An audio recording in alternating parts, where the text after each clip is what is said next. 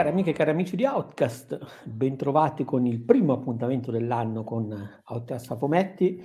Come ci sono l'immarcescibile Francesco Danzillo? Uella, buonasera a tutti. Tanto non so se immarcescibile esiste, corretto, lo spero. Eh, immarcescibile, era... ma non abbastanza immarcescibile da, da, essere negativo dopo 15 giorni di Covid. no, veramente? No, povero.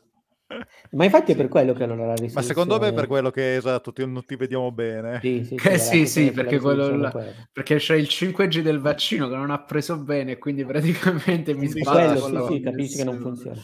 E esatto. dicevo Luca Cerutti che invece era assente nell'ultimo appuntamento perché era andato a fare il, le, cose con i colleghi tipo giapponesi che bevono, sì, le cose aziendali che, poi, che noi... È che, che, poi era saltata clamorosamente, ma ormai troppo tardi perché riuscissi a, a, ah, a inserirmi. Caspita. Sì, una tristezza infinita. Manca comunque. invece è di Luca, che ultimamente è sempre stata una presenza abbastanza fissa, perché è in una fase libera, quindi lui la pensa esattamente come i recenti detrattori del fumetto della RAI, che non, è tanto esatto. fumetto, però un po' rompono anche il cazzo. Eh, bisogna... Si è ufficialmente, ha ufficialmente ripiegato sul buon libro. Sì, sì, sì, sì, sì. Alessandro è in fase, è in fase cultura, preferisce così, giustamente poi.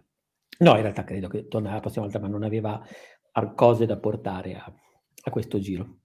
Comunque, Invece ho qualcosa io da portare a questo giro, anche perché sennò non sarei qui, e voglio parlare di una cosa che ho recuperato negli ultimi tempi e che ho iniziato e mollato, cioè nello specifico il manga Fire Force, che in realtà è uno shonen che viene pubblicato, è in corso, tra l'altro, che viene pubblicato in Italia da Panini Comics dal 2017, mentre negli Stati Uniti, eh sì, ciao, negli Stati Uniti, buonanotte, sì, beh, anche negli Stati Uniti, però in Giappone passa su Wiki Shonen Magazine ed è, sta andando avanti dal 2015.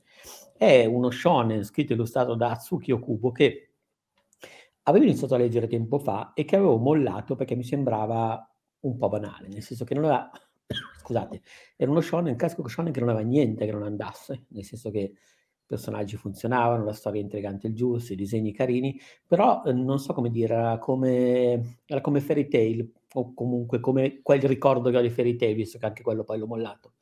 Cioè un, come si può dire, un, uno shonen convenzionale, innocuo. un po' derivativo, innocuo, un po' che non aveva nemmeno apparentemente quel tono di pazzia che potrebbero avere altri lavori, magari meno eh, prestigiosi anche a livello grafico, ma meno pregiati a livello grafico, ma in qualche modo un po' più dirompenti. Era una cosa così, cioè praticamente in questo mondo che è il nostro mondo ipoteticamente, eh, però ambientato in, nel futuro, quindi 50 anni da un certo periodo, da, da un'ora X, eh, è sopravvissuto praticamente, sono scomparsi molti paesi, il Giappone è diventato praticamente un luogo eh, un impero praticamente, um, dove c'è questa chiesa del Sacro Sol che comanda un po' tutto e dove praticamente ci sono queste forze che sono i Fire Force, che sono una sorta di uh, filiazione dei vigili del fuoco classici che intervengono perché? Perché c'è, uh, si verifica in questo mondo la cosiddetta combustione umana spontanea, cioè praticamente delle persone dal niente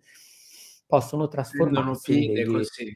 Prendono fuoco, sì, sì, tu hai, come se fossi, come se prendesse una, una, una meningite, ecco. Cioè, tu non, Però prendono fuoco. Prendono fuoco. È una pazzeria. Teoricamente adesso in quel mondo io starei andando a fuoco. Questa sì, cosa sì, mi bravo, bravo. Mi però non così, però non è una cosa contagiosa apparentemente, comunque non è una cosa, cioè è, è, come se fosse una sorta di cosa mistica che di fatti viene gestita sia in parte da queste forze speciali che intervengono alla bisogna, però con l'ausilio di membri della Chiesa del Sacro Sol, perché? Perché queste anime che teoricamente non hanno peccato, hanno bisogno, è un mondo molto molto religioso, diciamo così, per cui hanno bisogno di essere congedate dalla vita, quindi in pratica arrivano i, questi gruppi, questi, eh, come si dice, membri della Fire Force, spazzano via queste persone che, che sono pericolose, perché ovviamente tu perdi anche la tua volontà, non sei più te stesso, sei una sorta di eh, come si può dire, essere oscuro che sta andando a fiamme anche spiritualmente, quindi sei pericoloso perché ti sta attorno, per cui vieni spedito all'altro mondo, però vieni spedito all'altro mondo con una sorta di PVA, di rituale, eh, compiuto dalla controparte religiosa, perché in ogni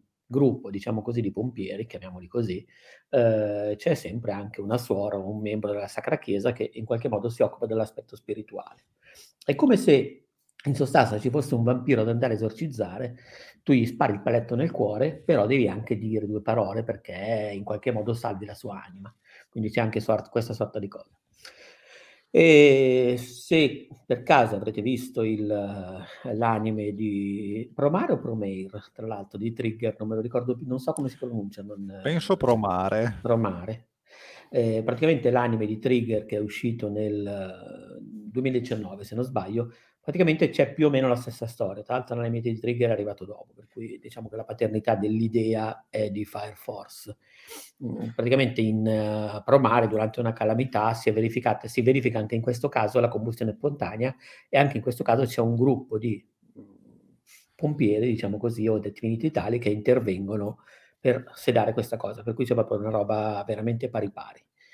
Ad ogni modo, il manga, il protagonista del manga è un ragazzo che eh, in sostanza ha sviluppato un'abilità speciale, perché ci sono anche in questo mondo delle persone che sviluppano delle abilità, delle abilità di affinità col fuoco, e che non vengono bruciate, che non prendono questa pirocinesi.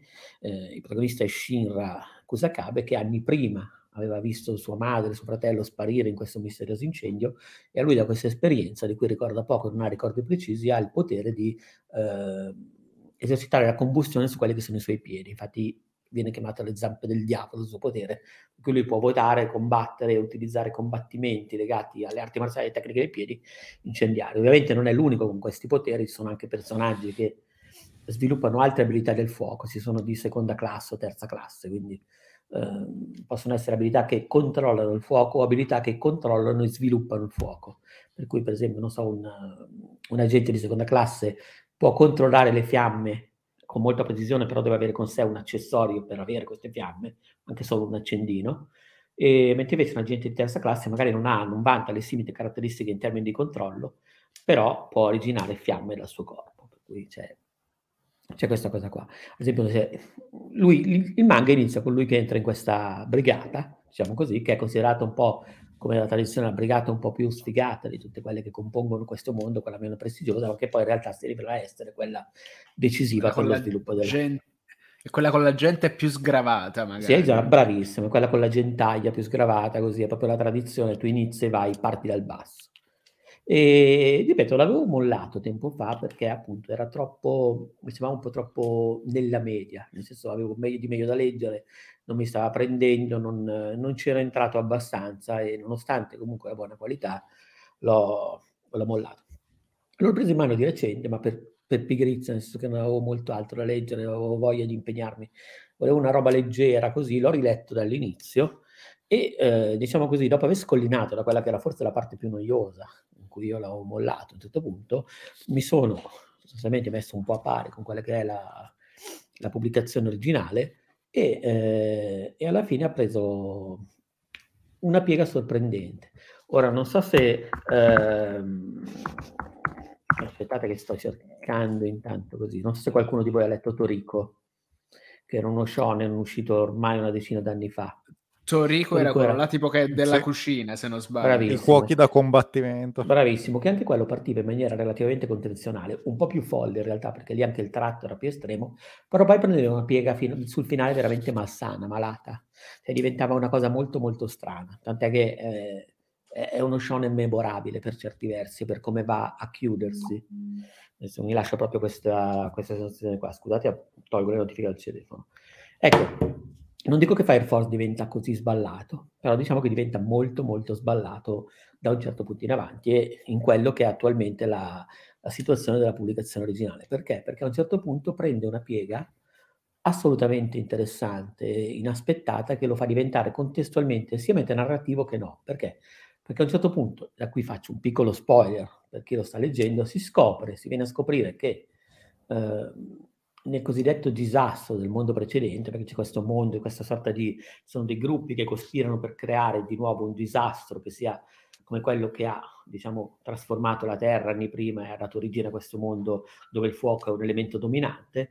Eh, nel ciclo precedente, praticamente il, person- il protagonista può viaggiare e vedere com'era e praticamente scopre una cosa molto interessante, cioè che praticamente nel ciclo precedente il mondo è il nostro mondo anche in termini grafici, vuol dire che loro sono disegnati in un fumetto. Nel ciclo precedente il mondo è, le tavole sono fotografie. Quindi praticamente sottintende che praticamente nel mondo, in questa crisi che c'è stata, è anche cambiata la, eh, come si può dire, la sostanza dell'universo, del mondo. Ed è una cosa veramente intrigante, sia per come viene sviluppata, sia per quello che suggerisce, perché in realtà tu stai guardando, tu stai leggendo un manga, disegnato come un manga con il linguaggio dei fumetti. Dopodiché ti viene proposto un passato possibile, però ti alludono al fatto che è una cosa ciclica, che era già successa, eh, questo disastro, dove praticamente tutto è eh, graficamente fotorealistico. Però magari tu vai a pensare, a quel punto se è lecito pensare, magari esisteva un prima, prima ancora, in cui tutto non era solo fotorealistico, però in 2D su un manga. Era un mondo ancora più... cioè puoi andare a ritroso con le idee quanto vuoi, per cui si apre a questo spiraglio che è, è molto intrigante anche proprio in termini, diciamo così, di filosofia speech. E soprattutto su, entra in gioco una dimensione che tra l'altro in realtà l'autore aveva già in, inserito all'inizio, però in sordina come linea comica, nel senso che il rivale amico del protagonista, diciamo così, è, si chiama Arthur Boyle ed è un ragazzo che ha poteri del fuoco, può creare una spada di plasma ed è potentissimo, però eh, in sostanza lui crede, in causa di un trauma che ha ricevuto nell'infanzia, di essere una sorta di cavaliere e il suo potere, la sua forza si attiva quando lui piega la realtà e la interpreta sue, a quelle che sono le sue aspirazioni, per cui lui non sa se va a combattere contro un cattivo, si immagina, inizia a credere veramente che questo cattivo sia un drago, che lui sia un cavaliere, cioè si trasfigura la realtà e questo lo rende in qualche modo più potente perché ci crede di più, diciamo così. Cioè, ecco, quindi teoricamente lui non è che batte le persone perché è forte, ma batte perché crede di batterle. Si mette in come se sì, la in parte, in parte è addestrato, ha, un potere, ha un potere nativo forte ed è forte in sé però diciamo che il suo, diciamo che se normalmente lo può usare al 20%, quando lui è completamente coinvolto nella sua narrazione che si crea nella testa e che non, non si crea appositamente, è accidentale. Tante volte se lui mm. per dire non ci crede, non ci crede, per cui devono essere i suoi compagni a sparargli delle palle per coinvolgerlo nella battaglia. No, no, guarda che tu devi avere un cavaliere, questo è suo stronzo che ha fatto questa cosa, così. Per cui una volta che gli viene fornito un contesto narrativo, lui inizia a credersi di più. Ed è una cosa che davvero all'inizio viene sfruttata in termini comici, dopodiché però si innesca con questa bracostoria che praticamente implica che in realtà il mondo passato, l'altro mondo, questa, questo mondo oscuro dove ci sono le divinità, è un mondo delle idee, è il mondo dove è costruito, fatto, composto da quelle che sono le idee delle persone. Cui, Come se fosse una specie di mondo dell'iperuranio, quindi. Sì, dove ci sono gli archetipi, dove ci sono, cioè tutto quello che in pratica, e dove c'è per esempio, non so, dove c'è la religione cattolica, dove ci sono le varie religioni, tutte le religioni. Mannaggia, cioè, cioè la, non si scappa da questa cosa. Però sono create liberamente dall'uomo e esistono finché una persona ci crede ed è questo interessante. Okay. Tant'è che addirittura poi in questo mondo a fumetti che è il presente del racconto c'è anche un po' di Gaiman per certi sì, versi. Sì, ma guarda che è una roba... Allora, ovviamente è... siamo sempre nell'ottica dello shonen da combattimento e di menare, per cui sono quelle cose lì. Però il fatto che sussista questa dimensione di mondo, che i cattivi in realtà sono un mondo delle idee che deve perché? Perché vuole evolvere il mondo vuole, e la, lo scopo finale dell'evoluzione, secondo diciamo, questa filosofia, è l'annientamento, cioè all'apice dell'evoluzione umana c'è la morte, la morte proprio della specie. Questa è una delle teorie che vengono proposte da una delle fazioni in gioco. Niente di troppo originale, perché in realtà è abbastanza comune nei racconti d'avventura di questo tipo che ci siano anche queste iperboli filosofiche. Però è, è, molto affascinante come davvero a un certo punto tu, in quello che pensi essere un manga ambientato in un mondo più o meno immaginario come potrebbe essere quello di Naruto, il villaggio della foglia o di One Piece, che apparentemente non ha connessioni o se ce li ha sono debolissimo suggerite col nostro, sono indirette visto che è di fatto l'opera di un manga che vive della realtà nostra. Ehm, questa cosa funziona eh, perché lì a un certo punto è come se ti dicessero tu che leggi sei in qualche modo parte del racconto, una roba un po' storia infinita da metanarrazione classica. Ed è bello che però nell'altro mondo delle idee ci sono anche tutte le varie religioni, tutte le varie cose che esistono e, prota- e a un certo punto viene costruita attorno al protagonista, c'è una nuova decomposizione dei ruoli che è veramente da manuale della, uh, dello studio attanziale dei personaggi eh, che ridistribuisce, per esempio il protagonista diventa il salvatore, come se fosse Cristo, certi, ma deliberatamente, nel senso che si vede il crocifisso, cioè le religioni, di fatto non è che il manga dice le religioni sono vere, il manga dice le religioni sono cazzate che inventate voi, però nel momento in cui ci credete prendono sostanza, che è anche una sorta di, è una delle teorie del linguaggio più comuni, eh, e che è anche una cosa delle, delle teorie del linguaggio più comuni alla base della poetica di molti autori, che può essere Stephen King con La Torre Nera, quando lui stesso si inserisce nella narrazione, può essere lo stesso di Landog, nella misura in cui appunto nel, nel, nei nuovi cicli reazioni e stravi sono elemento del, della narrazione. È, è, una cosa che fanno in tanti, che è diventata di moda probabilmente sopra, particolarmente dopo gli anni 70, credo. Però... Diciamo, è il, è per, per, certi versi, da come lo leggo io, è il modo di superare il postmoderno attraverso il metatestuale, sì. o, il, o, cioè, o il meta o è trans, per capirci. In questo sì, qua sì, alcuni scelgono di essere meta, alcuni scelgono di essere... Però diciamo è una chiave di superamento del postmoderno per certi sì, versi, sì, perché nel momento in cui tu ed prendi... È, ed è l'autore che in qualche modo decide di partecipare più o meno direttamente alla narrazione, perché nel momento in cui lui ti dice...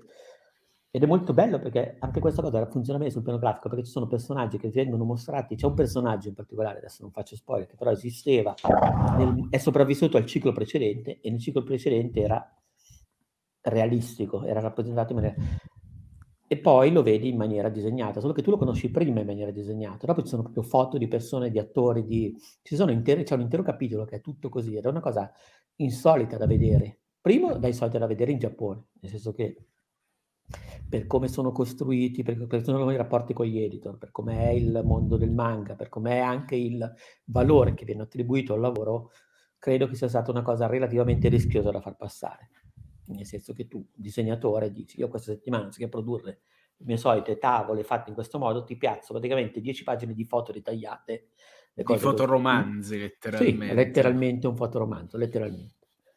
Te lo faccio bene, sì, fa parte della storia, però è una cosa singolare anche in termini commerciali. Di nuovo, ripeto, per quello che credo essere un po' la, la, l'aspirazione di quel mercato. Non penso che sia stato facile per l'editor e per l'autore trovare una quadra commerciale per questa cosa, soprattutto perché stiamo parlando di un manga, di nuovo, estremamente commerciale, che parte come roba per ragazzi senza pretese e poi a un certo punto prende questa piega qua. E adesso la narrazione va ancora avanti, non è finito, sembra arrivare al... sembrano snodarsi un po' eh, le principali narrative, c'è odore di finale, diciamo così, però diciamo, lo, lo consiglio proprio per questa cosa, perché è curioso vedere come una roba da poco, perché per dire, Torico era strambo, era, sembrava così, però aveva già fin da subito nei disegni, nell'aspirazione, nel modo in cui raccontava ad esempio il tempo, il rapporto col tempo, con la fisica, col fatto che c'erano situazioni in cui i personaggi venivano confinati in spazi alla Interstellar dove passavano letteralmente secoli.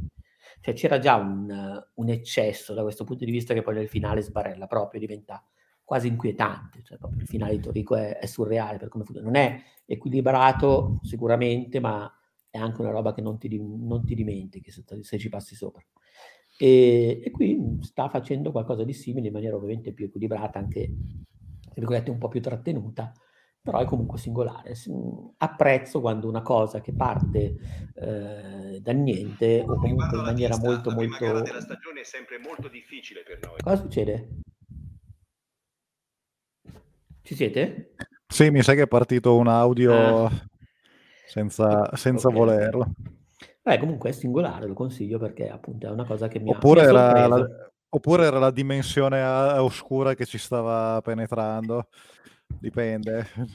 Quindi tu Luca, mi ricordo che una volta ne avevamo parlato, non so se avevi iniziato a leggerlo, se sei in pari. Sì, eh, io avevo, avevo recensito su, eh, su Outcast, avevo addirittura recensito l'anime ed ero rimasto, cioè eh, l'impressione, il motivo per cui l'hai mollato è il motivo per cui anch'io ero stato molto critico con l'anime, anche perché eh, mi fa piacere allora, che Atsushi Okubo eh, si conferma una persona un po' fuori dalle righe, perché io prima, eh, la sua opera prima arrivata in Italia era Soul Eater, che era sempre uno shonen, per carità, sì, però sì. era uno shonen che iniziava con una scuola tipo Hogwarts, fondata da Shinigami Sama in persona, cioè il dio della morte in persona, per addestrare i futuri, le future falci della morte, che erano ragazzini che si potevano trasformare in arma e non necessariamente in falce, perché c'erano pisto- c'era chi si trasformava in pistola, chi si trasformava in, uh, in, falce, il protagonista va bene, era uno dei pochi che si trasformava in falce, chi si trasformava in croce da qualche quintale da dare in testa sì, sì, e lampade. Una, era un po' una sorta di retaggio delle spade di, di Bleach o cose di questo tipo. Sì, sì, cioè era una cosa abbastanza assurda con... Sì, sì l'avevo letto e non l'avevo mollato in realtà. Sì, eh, all'inizio, ma proprio perché al contrario di, cioè, avevo proprio visto questa cosa. Sauliter all'inizio ti sconcertava. Era anche più, più acerbo come tratto. Era più acerbo come tratto anche se devo ammettere che aveva tutto un gusto per l'architettura molto, mm, eh, molto erede di Toriyama, se vogliamo, quindi le, le, case che ti facevano gli occhioni. Eh, quindi un po' naif per certi Mo- Molto, assolutamente molto naif. Il tratto era anche molto naif. Il problema iniziale era che era talmente... Eh, quirky che non riuscivi a empatizzare con i personaggi all'inizio perché eh, beh, aveva il coraggio di metterti innanzitutto una protagonista, cioè comunque la... I, i, protagonisti era una coppia e la parte attiva era lei che tra l'altro era una ragazza completamente priva di qualsiasi attrattiva fi- femminea. Quindi già solo per quello già gli battevi 5 altissimi per, eh, per il coraggio e poi però le, appunto lei era la prima del classe, il suo compagno che era quello che si trasformava in, in falce era un montato ehm, fighetto. Eh, c'era un ninja che, era, che, passava più tempo a spararsi le pose che a combattere e quindi falliva le sue missioni. Un, uh, il figlio di, uh, della morte in persona che era un psicopatico perfezionista fino all'autismo.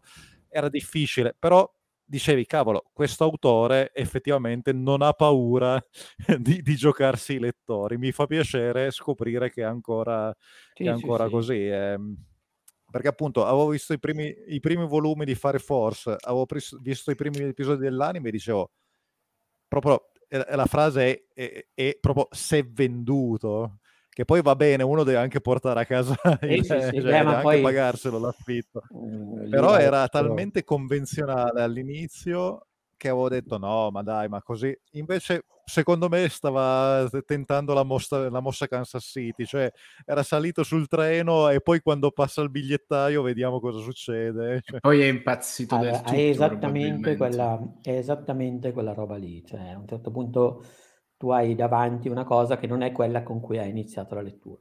Per cui è... no, sono, sono, contento di sentirlo. Sì, sì, sì. Per Anche perché... se, se, avete mollato io consiglio di recuperarlo. Primo perché Anche alla perché... fine il recupero è, è, molto leggero, per cui non è che, che, è oneroso in termini di sforzi, cioè va, va, va via lisce. Poi quando inizia, inizia.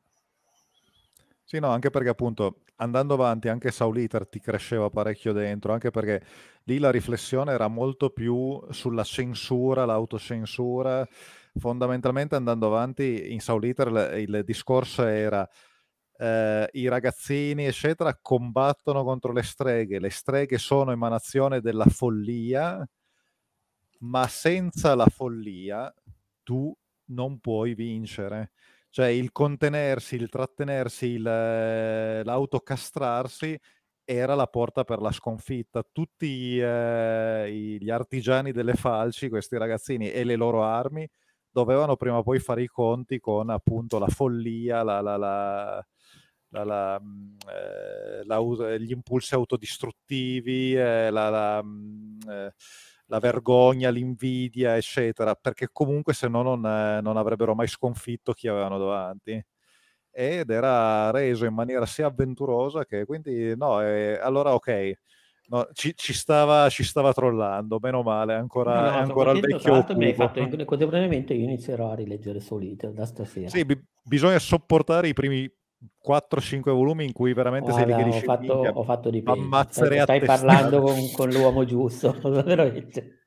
Però poi, eh, poi, ha anche uno degli antagonisti, eh, anche, anche, uno degli antagonisti più eh, eccezionali che come, come anche si, sia uno degli alleati sia una delle antagoniste più ehm, carismatiche che io abbia visto nei manga. Eh, quindi eh, proprio qual, P- proprio il, quella che fotte Sega. Cioè. Quindi no, no, se è così, per come una lettura dis- disimpegnata ma che comunque cresce bene, eh, mi sento di consigliarlo. Così ne consigliavo due in un colpo, va là. Ottimo, sì, sì, sì, fantastico. Quindi facciamo proprio Fire Force Combo Saulita. E Va bene, io non ho altro da aggiungere, non ho, non ho letto altro perché mi sono proprio fatto la full immersion ed è, erano parecchi volumi e soprattutto è ancora in corso, tra l'altro di nuovo è una di quelle cose che potete leggere sull'app della, della Suecia e passerei invece la parola a Francesco che vuole parlare di Beta Ray Bill, corretto? Sì, esatto, perché allora c'è una bellissima storia del personaggio di Beta Ray Bill è uno dei personaggi che sono stati, anzi è il personaggio che viene creato all'inizio del famoso ciclo di Walter Simonson su Thor della diciamo, metà degli anni 80, fine degli anni 80, che ha rivoluzionato graficamente il personaggio, ha riportato in auge uh, trame cosmiche e mitologiche. Sua famosissimo ci sta quel momento in cui fa la guerra tra i topi e le rane che è diventato sia meme che, che, che è letteralmente storia del fumetto. Ed è questa storia, questa saga, questa lunga saga di Thor inizia praticamente con una, una delle famose riscrizioni del personaggio quella che praticamente uh, piomba sul, sul, sul Mjolnir e dice chiunque alzerà questo martello avrà per il potere del dio del tuono che diciamo è una rivisitazione in chiave postmoderna, anche questa del mito di Excalibur, ma applicato a Thor. Che succede? Inizia questo casino e Thor è costretto a combattere con questo alieno che arriva con questa nave spaziale e, e, e diciamo lo fronteggia praticamente alla pari e questo alieno, tra l'altro, è famoso perché ha la faccia da. A, sembra un cavallo potenziato, testo, eh, cibernetico, pompatissimo. Combattono praticamente per il dominio di Mjolnir. Perché mentre sta facendo questo combattimento, Thor lancia il martello, lui lo prende a volo, batte a terra, riprende i poteri del dio del tuono e a un certo punto viene portato ad Asgard da Odino pensando di star convocando il figlio. E in realtà è questo alieno quindi, già che tu puoi sollevare Mjolnir e puoi assimilare i poteri del dio del turno, ti classifica come uno dei buoni. Ma sta di fatto che il dominio del martello deve essere conteso.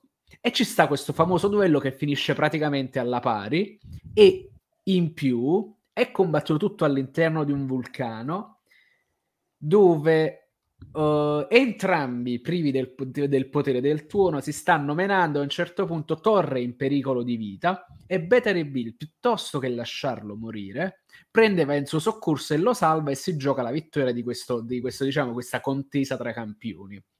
Odino commosso da questo gesto uh, di affetto prende e decide a questo punto di far finire il duello in pari e restituisce Mjolnir al figlio Thor, ma dà a, uh, a Beta Ray Bill una nuova arma, Stormbreaker, che è questa, anche questa fa- iconica, famosissima, è tutta dorata, da una parte un martello, dall'altra parte un'ascia. Eh, diciamo, adesso viene rappresentata diversamente perché è comparsa negli ultimi film degli Avengers come il, l'arma che si forgia uh, Thor in... Uh, in Infinity Wars. Infinity Wars?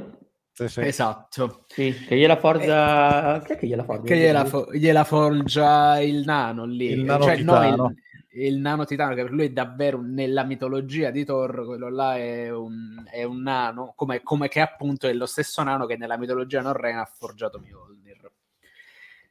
Eh, ma a cosa serve? Ma prima di tutto chi è Beta Ray Bill? Il punto è questo è un alieno che viene da una dimensione che viene da una galassia che è stata distrutta dal demone Surtur ed è praticamente lui è stato potenziato ciberneticamente per, uh, per fare il difensore della sua gente. Soltanto che la sua galassia il suo pianeta viene distrutto da Surtur che sta andando appunto ad Asgard a, a distruggere Asgard.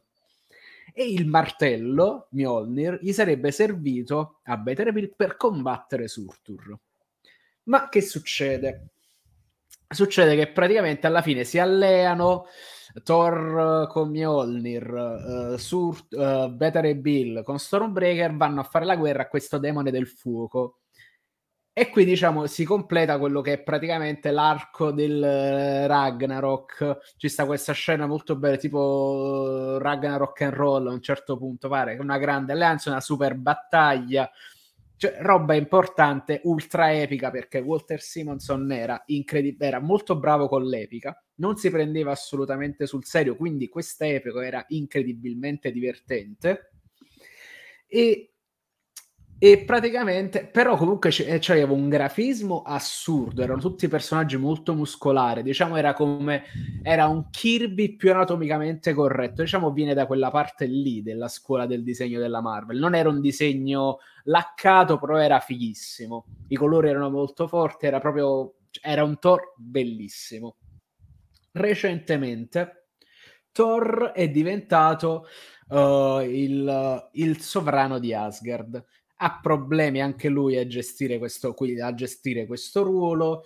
È, è, particolarmente scontroso perché il martello è diventato pesante da portare. E come diciamo insomma le trame che lo hanno portato a quel punto si stessero assottigliando. E soprattutto quello che è il destino finale con questo inverno nero che deve arrivare che sembra diciamo minacciare e portare alla fine dei giorni dei Asgardiani mentre stanno combattendo un'invasione di simbionti, lui e Beta Ray Bill, um, uh, più che mentre stanno... Ah sì, ci sta questo momento nelle, nelle storie di, che stanno uscendo, ade- cioè stanno uscendo adesso, sono diciamo della serie corrente di, del Thor di Cates, di cui ho parlato tipo esattamente un anno fa, che l'ho messa tra le mie serie, del fumetto, serie di fumetti preferite del 2020 ci sta questo confronto tra Thor e Beta Ray Bill di nuovo. Perché dice, ah, cosa stai facendo? Stai esagerando? No, aspetta, levati dalle palle, io sono il re, posso fare quello che voglio. Gli spacca Stormbreaker. Con Stro- Stormbreaker spaccato, c'è il fatto che Prente non può combattere a livello delle, delle divinità. Cioè ha tutte le armi di questo mondo, ha la capacità di combattere, però non c'ha nemmeno il fatto che lui col potere di Stormbreaker poteva anche ritornare a essere una persona normale senza queste, de- senza queste uh, protesi cavalline e questi poteri cibernetici. E quindi comunque uh, Beta Ray Bill viveva tranquillamente a Asgard, uh, tranquillo, con, bloccato in questa cosa che mette in, in seria difficoltà la sua relazione con, uh, con la dea Sif che in questa run ha i poteri di Heimdall, praticamente la guardiana del Bifrost. Ok. E, sostanzialmente che succede? Ci stanno questa invasione nel crossover che si chiama uh, King in Black, quindi questa armata di simbionti prende arriva su Asgard e chi sta arriva, chi la sta difendendo mentre Thor si sta facendo i cazzi su nello spazio a combattere il re in nero rimangono praticamente un pugno di Asgardiani e Beta Ray Bill che parte con questa carica assurda, si sta sacrificando. A un certo punto, Badabim Badabam arriva Thor, lo abbatte, abbatte questo grosso esercito di nemici che sta arrivando e lo portano in. Uh, lo portano in trionfo e Beta Ray Bill resta là come uno stronzo praticamente. Quindi vede la, vede la sua parte, la, il suo ruolo di difensore di Asgard minimizzato dal fatto che sostanzialmente non è più alla pari di Thor, perché Thor è diventato il, il sovrano, lui ha perso quello che era il potere che lo avvicinava a lui e in più sostanzialmente non può ritornare umano. È una cosa di forte crisi per lui. Questo lo porta a mettersi in viaggio e cercare un'arma che possa a questo punto ridargli quelli che sono le sue dote ancora più sovrumane, non solo, a ridargli la sua umanità attraverso l'artificio magico della, del potere dell'oggetto che sta cercando. E in questo viaggio è accompagnato da gente presa sostanzialmente a caso ed è il teleporta Pippi il troll e la buonanima di Scourge l'esecutore che era morto, però decide di seguirlo perché è una missione talmente troppo interessante. Lui è talmente un esperto di armi che deve andargli per forza dietro. Tra l'altro, si vogliono molto bene. La prima tappa è appunto incontrare Odino, che gli consiglia: detto, Guarda, c'è soltanto una spada, eh, c'è soltanto un'arma che ti può aiutare in questa cosa, di cui potresti riprendere il possesso, però si trova in un posto di merda e per andarci probabilmente rischierai, rischierai la vita. E va, la, la quest di Better e Bill è andarsi a prendere la spada eh, di Surtur, il dio del fuoco, che si chiama tipo Crepuscolo, un fatto del genere, è un enorme spadone nero, che lui da quando è stato sconfitto ha perso il possesso a Muspelheim, che praticamente è nei, nei, nei, nove regni della mitologia norrena è il, um, è il regno del fuoco, dei giganti del fuoco. Comunque, e, e questa qua è grosso modo la storia.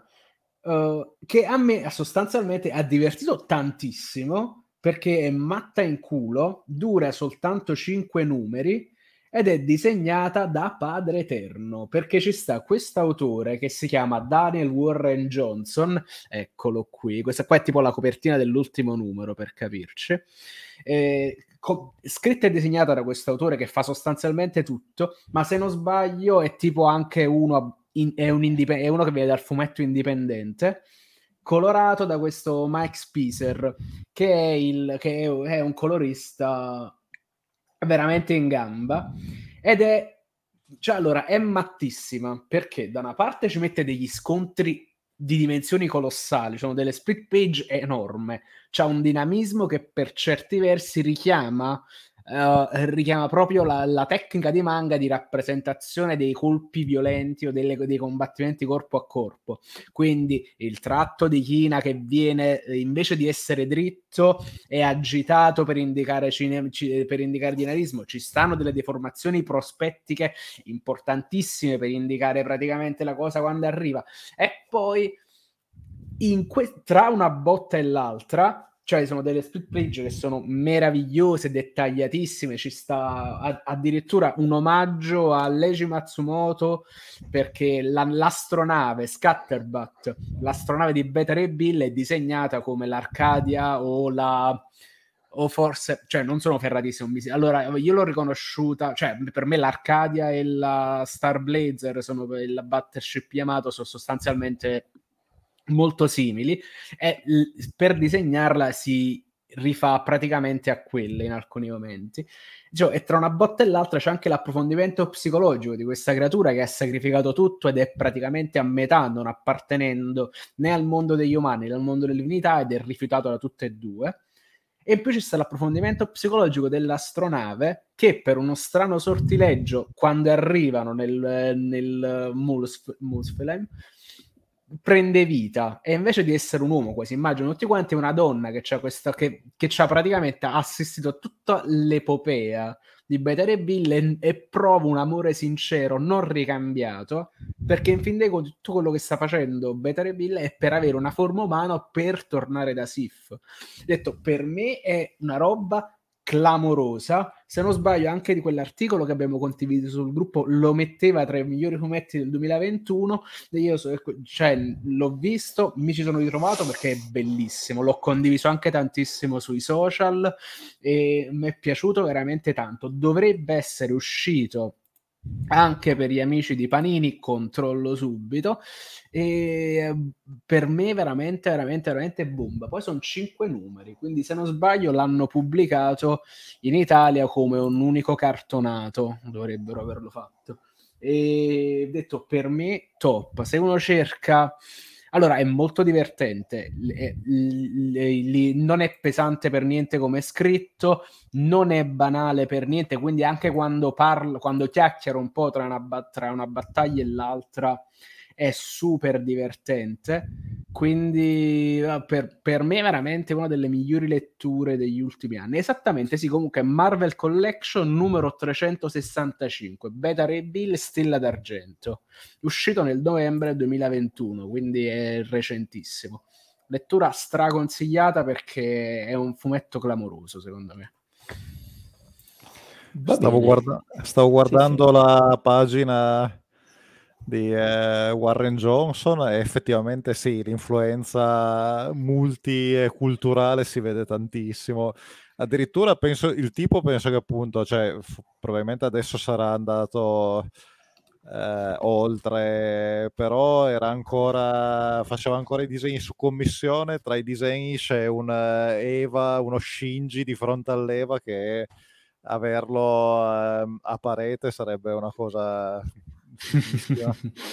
Eh, sape- infatti... Sapevo che avrei sollazzato la vostra curiosità da esperti conoscitori del mondo orientale con questa roba.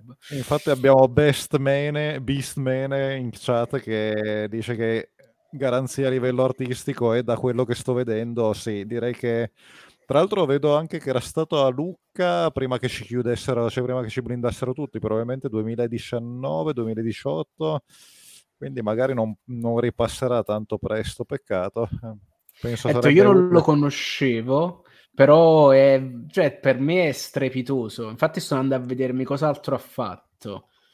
Uh, eh, ha fatto, penso per la Marvel, ha fatto un numero di Man Think, uh, un numero di, pubblicato in Italia su un Doctor Strange nel 2017, praticamente un una Wonder, Wonder Woman. Wonder esatto. Woman Dead Heart, che sembra una... Sì, chiaramente un survival in cui c'è una Wonder Woman direi di, eh, di colore eh, disegnata e di nuovo cioè, sembra, quasi, sembra quasi di venire da Conan il Barbaro ha questa muscolarità molto anche alla epica alla frazzetta è un, è un interessante sì, no, acervo di, di ispirazioni è, lui è veramente. Adesso penso che vado a cercarmi questo, uh, questo Wonder Woman Dead Earth. Probabilmente perché eh, cioè, a me mi ha lasciato.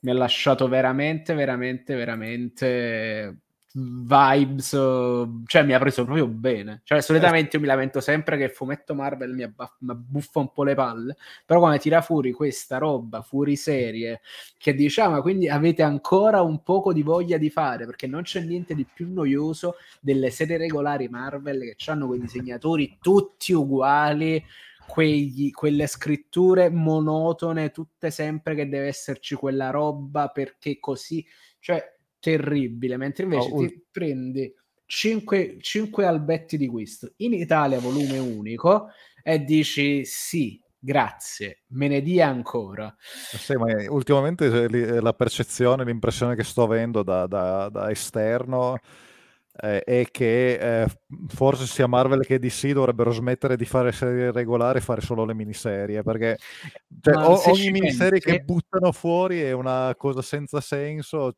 tipo voi avete parlato l'altra volta di o- Okai, ma quanto è bella quella serie non, non si può eh. veramente dire. Ma sostanzialmente, se cosa, quelle alla fine funzionano banalmente come teoricamente ogni scrittore è come se gestisse la cosa come una miniserie e i, legami, e i legami tra le altre storie sono, uh, uh, sono diciamo blandi. Il problema è che è io penso anche di tempi produttivi, perché mo stavo leggendo quello là che mi piace molto, il Thor di Cates, anche quello disegnato in maniera clamorosa, però rallentato tantissimo dai filler, ma giustamente lo capisco perché Cates è uno che scrive tipo 18 albi, fa 15 crossover, è un fatto del genere. Però, ma, ma se vedi la qualità tipo di di Tom King, che lo, lo, cito sempre perché è uno dei miei preferiti scrittori di sì in assoluto, adesso prendo l'elenco di cose che ha scritto nel, nel 2021, per capirci. Sta, allora, Batman Catwoman non ancora è finito. Poi ha fatto... Ah, sta scrivendo Human Target. Ha fatto Uh, vediamo un poco. Rorschach ha fatto Strange Adventure e sta finendo di scrivere Supergirl Woman of Tomorrow. Cioè, soltanto una persona. È una super produzione tutti quanti con livelli artistici e di scrittura altissimi. Però ripeto, se uno, secondo me l'unico modo per cercarsi una roba un po' più di nicchia, più interessante, la DC è più brava perché te l'etichetta col, col bollino Black Label o qualche volta Young Animal pure fa roba, cioè etichettata come roba interessante. ripeto, purtroppo il fumetto seriale devi stare sempre attento a chi ci mette la firma prima ancora che al personaggio, secondo me. Va bene. Uh, se, se, siamo, se, abbiamo finito uh, con Better Ray Bill, potrei lasciare di nuovo la parola a, a, Luca, che tra l'altro vedo che hai messo in scaletta Uh, Otaku Club Chicken, corretto? Che tra l'altro credevi avessi detto anch'io, ma non è così. Eh sì, ero stato tratto in inganno da un tuo articolo, mi pare in pandemia, in cui citavi un manga minore di eh, Kiyoshimoku che era uno spin-off in effetti di Genshiken. Adesso mi sono giocato il... Ah ok, sì, ho capito, era quello, era quello, dei... Sì, sì, ho capito, era quello ambientato sulle, sulle... nel... nel mondo delle fan, delle fan, non delle fanfiction, diciamo però dei... Delle. Esatto, bravissimo, sì sì, allora adesso ci sono, sì. L'avevo letto, l'ho mollato più che altro perché non avevo letto la parte prima. No, allora... Veramente mh... Mm, strano comunque, bello ma strano. Sì, e, e, questo è quello che si può dire effettivamente della produzione di, eh, di Kiyoshimoku. Um, Otaku Club Genshiken è stato pubblicato da Star Comics in collana Storia di K ormai eh, abbondantemente più di dieci anni fa. Uh, era, uh, era, iniziato in realtà addirittura ancora prima uh, con, ehm, diciamo così, a a singole puntate su uh, K Magazine e poi l'avevano ristampato in, uh, in, volumetti, nei nove volumetti, cioè praticamente replicando i nuovi volumetti della prima serie originale. Um, e uh, la particolarità di questo manga era innanzitutto vabbè, che è un, propriamente un seinen uh, slice, of, slice of life perché ehm, il target sono i suoi stessi protagonisti, cioè degli, mhmm, diciamo dal, da studenti universitari in su. Eh, l'Otaku Club in questione, tra l'altro questa era la, mhmm, eh, la postilla ehm, eh, occidentale e forse anche solo italiana perché il titolo sarebbe solo Genshiken che è l'abbreviazione del eh, nome esteso del, del club universitario eh, sulla ricerca delle arti visuali nella cultura moderna. Eh, perché il eh, club di eh, manga e anime era, c'era già in quell'università e quindi loro erano il club di seconda serie e non potevano avere quel nome, allora si erano dati questo nome. Sostanzialmente cosa presentava? Presentava un ritrovo di nerd eh, senza rigorosamente senza ragazza eccetera universitari che si trovavano in una stanzetta messa a disposizione dalla, dall'università dalla facoltà per parlare di eh, dojin porno, montare modellini, eh, commentare l'ultimo episodio della serie anime del momento che era chiaramente inventata eh, e si chiamava Kujubiki Unbalance, di cui però metatestualmente verrà poi fatto il fumetto il manga a seguito del, del successo di, eh, appunto di Genshiken, il, il manga. Eh, e tra l'altro verrà disegnato anche da un autore che io gradisco parecchio, ehm, che è l'autore di Spice and Wolf, e che anche lui arriva dal porno, quello veramente spintissimo ehm, e eh, che lì si prestava invece a fare questa serie shonen mai esistita, inventata come in un fumetto. E ehm, qual era la parte, cioè cose che mi sem- era piaciuto e mi piace tuttora tanto di Genshiken, tant'è che ogni volta che prendo in mano il primo volume finisco sempre per leggerli tutti e nove e ehm, e che eh, era particolare, vabbè, come target, un target completamente antiestetico, eh, otaku, eh, nerd, mm, eh, come, come, noi vogliamo dire, anche per piazzati peggio, eh, sovrappeso oppure comunque ehm, eh, con, con, monomanie. Immaginatevi diciamo, una... Socialmente inaccettabili. So, socialmente inaccettabili. Immaginatevi proprio veramente eh, Big Bang Theory eh, so, in cui parlano però solo fondamentalmente di manga e, e anime. E, eh, e, mancano quindi anche del, del quirk eh, geniale, cose del genere. Con, eh, diciamo così, ehm, poi chiaramente un accumulo di eventi eh, quotidiani che partono dal fatto che arriva, arrivano contemporaneamente due nuovi studenti del, del, del, primo anno dell'università, che sono uno, un ragazzo abbastanza dopo tutto normale, non un fanatico, cioè un appassionato, ecco, quello che più potremmo essere noi, un appassionato ma non un integralista, non uno che si mette a eh, di squisire dei, dei, eh, dei, dei peli del, su, sulla barba di Harlock per, che, per capirci. Eh, un altro che invece era questo Kosaka che è il, il super, eh, il super uomo cioè è eh, atletico, affascinante ed è super otaku, campione di eh, in, istintivo in ogni videogioco e che si porta dietro la sua bella fidanzata assolutamente non otaku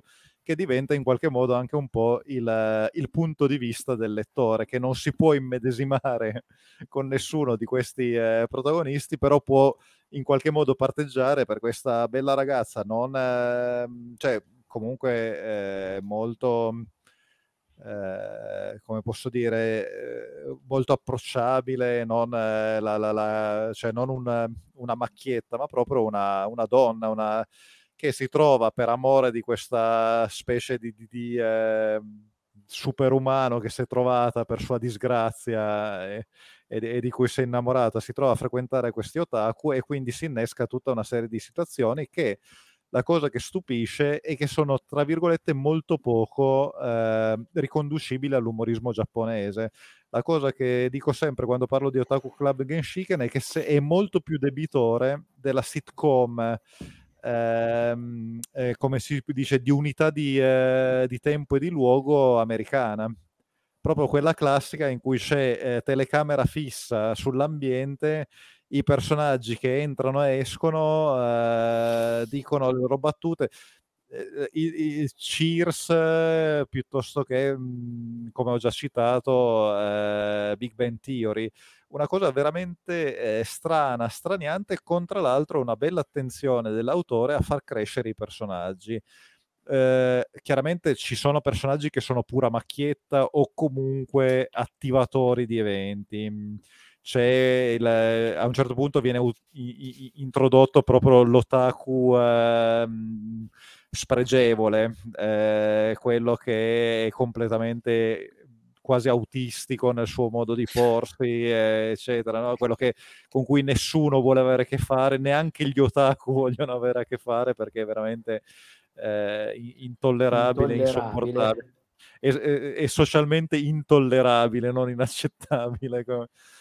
E, dove, si fe- dove, si, dove, anche gli otaku tracciano una linea. Dove anche, esatto, proprio loro lo dicono proprio, qua, qua però noi tracciamo una linea, cioè su alcuni suoi comportamenti vedi proprio che, che tracciano una linea. E, ehm, però eh, quello che diventa poi, diciamo così, il sestetto, eh, quindi non una, un gioco a due o a pochi, ma comunque abbastanza corale, organico, comincia a far crescere i personaggi, quindi introduce la, ehm, eh, la ragazza, la maniaca del cosplay, eh, prosperosa, che ha vissuto in America e quindi tra l'altro per questo è anche lei socialmente inaccettabile perché innanzitutto è una bella ragazza, è otaku e per di più è vissuta all'estero, quindi è proprio il gruppo giapponese che si chiude e lei può trovare veramente il suo spazio soltanto tra questa, in questa stanza dei, eh, dei reietti, diciamo così. La, una ragazza brava disegnatrice dal forte carattere con un, con un trauma alle spalle per eh, le sue passioni mm, eh, di, di giovanile. Ecco, la, la, cosa che eh, quando tratta anche del, dei gusti, lo fa comunque con molta partecipazione, molta passione, presentandoti anche una cosa che è anomala per un lettore occidentale, che però in realtà viene testimoniato che è proprio così. I giapponesi, soprattutto nei circoli di otaku, eh, eh, lasciano proprio andare ogni, ehm, ogni eh, freno inibitorio. Ogni freno inibitorio. Finché se ne parla, si può veramente parlare di qualsiasi cosa eh, questo personaggio in particolare era appassionata dei, eh, dei manga omosessuali maschili e anche un'ottima disegnatrice e si era messa nei guai disegnando... Cosa che ritorna di bestia nel, nel, nell'anime successivo, tra l'altro. Sì, sì, sì, ma perché quella è una cosa che Kyoshimoku eh, probabilmente ci tiene a rappresentare, anche perché di, cioè, quello che poi emerge bene da Genshiken è che le passioni sono anche un metodo di crescita e come dicevo la cosa bella del primo Otaku Club Genshiken è che arrivi alla fine dei nove volumi avendo partecipato della crescita dei personaggi che sono riusciti a intrecciare relazioni ad acquisirle, a perderle, come succede nella vita. Cioè tu partecipi di due anni di università di queste persone eh, in maniera mh, vissuta. Come se fossero cioè, amici tuoi praticamente. Come se fossero amici tuoi, tranne quello che veramente no, tu proprio no, ma gli altri, no, no, gli altri veramente, io non avrei, cioè avrei avuto grande piacere di, eh, di averli come amici, un po' eccessivi magari, ma comunque delle belle, delle belle persone con i loro difetti e, e ma anche i loro pregi. Ehm, e questa, questa, crescita ti porta a momenti, co- cioè sempre, ci sono sempre dei momenti anche molto comici quando fa ridere. I momenti commoventi a volte ti ti prendono bene eh, e sei contento quando arrivi alla fine di questi due anni di, di, di, eh, di racconto. Uh, sì, dovrebbero essere due anni alla fine, o forse tre, adesso mi, mi confondo un po'. E li hai visti comunque crescere. Eh, chiaramente chi era già a metà si è laureato ed, è, ed entra nel mondo del lavoro eh, oppure va alla scuola di specializzazione, cioè c'è comunque una, mm, una chiusa che è eh, proprio piacevole. Di rec- perché ne parlo? Perché di recente a un certo punto, visto che tanto in Italia non lo pubblicavano e è ormai con- chiuso dal 2016, ho letto la seconda serie di Genshiken, in cui, eh, che è di 12 volumi, eh, quindi più lunga della, della, prima, che parte quindi eh, sostanzialmente con eh, fondamentalmente quasi solo dei nuovi arrivi perché eh, solo due eh, del gruppo originale erano appunto al primo anno e non sono andati, anzi in realtà solo, solo una, la ragazza di cui dicevo, non ha trovato un lavoro fisso che gli impedisce di eh, presentarsi in, ehm, eh, al club di cui è diventata presentessa, quindi continua gli studi, co- lavora, inizia a lavorare come mangaka, però ha più eh, libertà, meno, meno, orari. Poi c'è la, la, cosplayer che è stata rimandata perché è un una, anche un po' una sventata dietro quel, nella, nella sua testolina. E poi arrivano personaggi nuovi e mh, cambia il focus e eh, mette in scena più personaggi femminili anche perché per, eh, dal momento che la ragazza è una disegnatrice eh, e eh, attira per, per far promozione del club, fa un disegno da cui traspare il suo gusto per, eh, per un certo tipo di, eh, di, manga erotico, eccetera, attira delle tre nuove ragazze e quindi il club, da club di otaku maschi che parlano anche di porno femminili, eh, cioè con protagoniste femminili, diventa un club di otaku femmine che parlano giustamente dei, eh, di manga omosessuali o comunque che interessano a loro. Eh, funziona, tra l'altro nel, la cosa bella è che ho detto tre ragazze mentendo perché eh, sono due ragazze e un ragazzo che si traveste, un ragazzo tra l'altro estremamente femmineo, che si traveste perché eh, aveva anche avu- lui avuto un po' di trauma quando era stato sostanzialmente allontanato dalle ragazze per i suoi gusti eh, nei confronti di un determinato in- immaginario, dice- cioè con la classica, con proprio facendoti comprendere che le, il, fantas- il, fantasticare non è necessariamente, eh, cioè l'immaginario non è necessariamente quello che sei su questo, questo uh, Shimoku riesce sempre a renderlo bene. Ehm, e eh, quindi riesce a costruire delle belle dinamiche e a far andare questa nuova serie. Il problema è che a un certo punto, soprattutto recuperando un personaggio della vecchia serie, quello che era il pregio del primo, in cui c'era una crescita e i protagonisti a un certo punto ehm, affrontavano anche il rischio di farsi del male che è importante, pur di ehm, conservare una, eh, iniziare, conservare o anche far finire una relazione, qua eh, non so se sia una scelta, cioè non, non so se, se, sia per l'amore che ha per i suoi personaggi o perché eh, voleva anche presentare il fatto che c'è, c'è chi non ce la fa. Ehm, comunque sostanzialmente cosa succede? Uno dei vecchi personaggi, che era una un personaggio anche interessante nel suo essere ultra otaku, ma comunque una persona attiva, ehm, passionale. E un po' per questo si è, tra virgolette, a sua insaputa creato un harem intorno di ragazze che lo trovano interessante perché non hanno un pregiudizio su aspetto, eccetera, e trovano interessante questa cosa di essere passionale. Sostanzialmente, vado un po' a spoilerare, eh, si, cioè, si entra nel, nel Mesonicoku, si entra nel, nella rom-com più eh, banale in cui non viene mai presa una decisione perché, oh mio Dio, cosa potrebbe succedere? Cioè, parliamoci chiaro, io sono una persona tollerante fino a un certo punto, ma quando quattro ragazze, anzi no, tre ragazze e un travestito bellissimo, di cui una è estremamente in linea con i gusti del personaggio perché è una eterna Loli, eh, nonostante sia un'universitaria.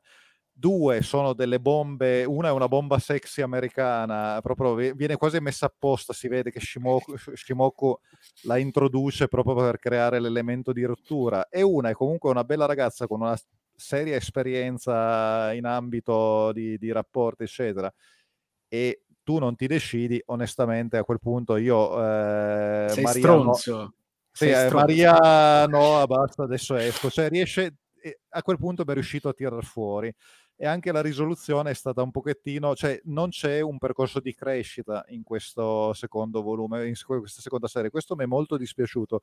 Alla fine i personaggi che ehm, mi sono messo qua una nota che, per, per, leggere a voce alta, comunque eh, alla fine mh, mhmm, si è detto con, eh, in francese nella seconda serie a esprimere il punto di vista fu- che funziona, eh, alla fine hanno ragione i personaggi che scopano. Cioè, quelli, che, quelli, che, non scopano sono veramente drammatici, cioè, dici, non, non hanno un minimo percorso di, eh, di, crescita e questo è un pochettino sotto lo standard a cui mi aveva abituato questo autore. Al netto delle mie lamentele e dello sfogo pubblico, eh, sicuramente la prima serie merita tantissimo sitcom eh, destinata a un pubblico già eh, maturo, minimo universitario, con dei bei personaggi di crescita e che mostra che ogni tanto ti devi far male se vuoi eh, portare a casa quello che, che, che desideri. Cioè, non, eh, non, non, puoi continuamente pensare che uscirai pulito da, dalle situazioni. Il secondo, bello, divertente, stesso carica umoristica, stessa gestione, ma in qualche modo tradisce quello che era il messaggio del primo. E un pochettino questo mi ha seccato, però comunque è divertente anche il secondo, eh, per carità.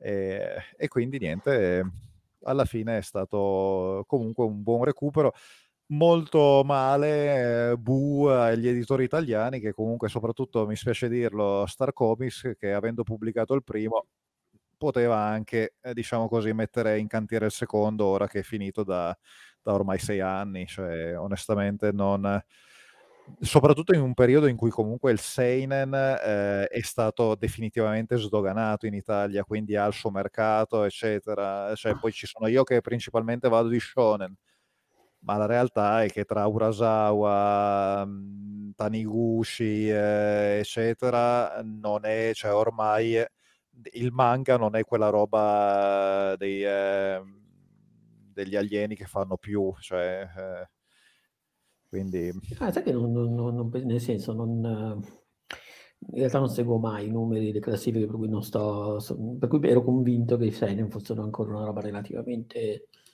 relativamente non dico di nicchia in Italia, però meno seguita rispetto agli shonen. Ma non so, cioè non ho guardato le, mhmm, le, le classifiche di vendite. Se che guardo One Piece la... che, che sorpassa sì, i libri. Se guardo la produzione direi che... Sorpassa è... i buoni libri praticamente. Sorpassa, sì, sì, sì, esatto.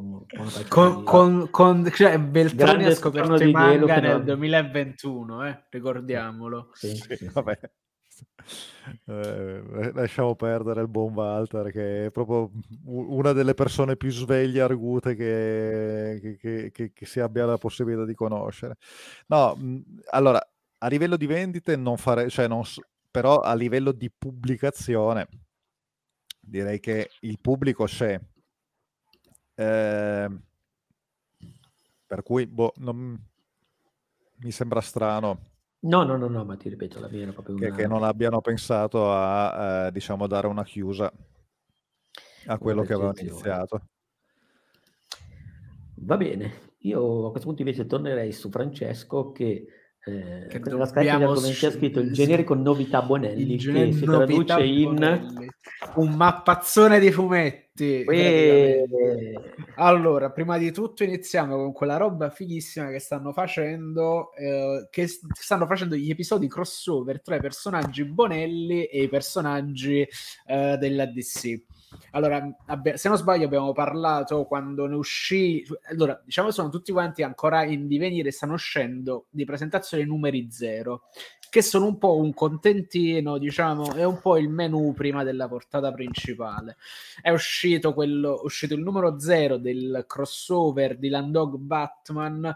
eh, disegnato da quel padre eterno del copertinista che c'era prima, scritto da Roberto Recchioni, una roba cla- veramente clamorosa. Praticamente si scopre che il Joker, gio- che, che il Joker, vi ricordate la scena di Batman Sì. dell'89 quando prende, gli, gli- gli toglie la roba dalla faccia, dice i nervi sono rovinati. E t- quello praticamente ci sta la Era stessa Xabaras. scena ed era Xabaras, bomba praticamente.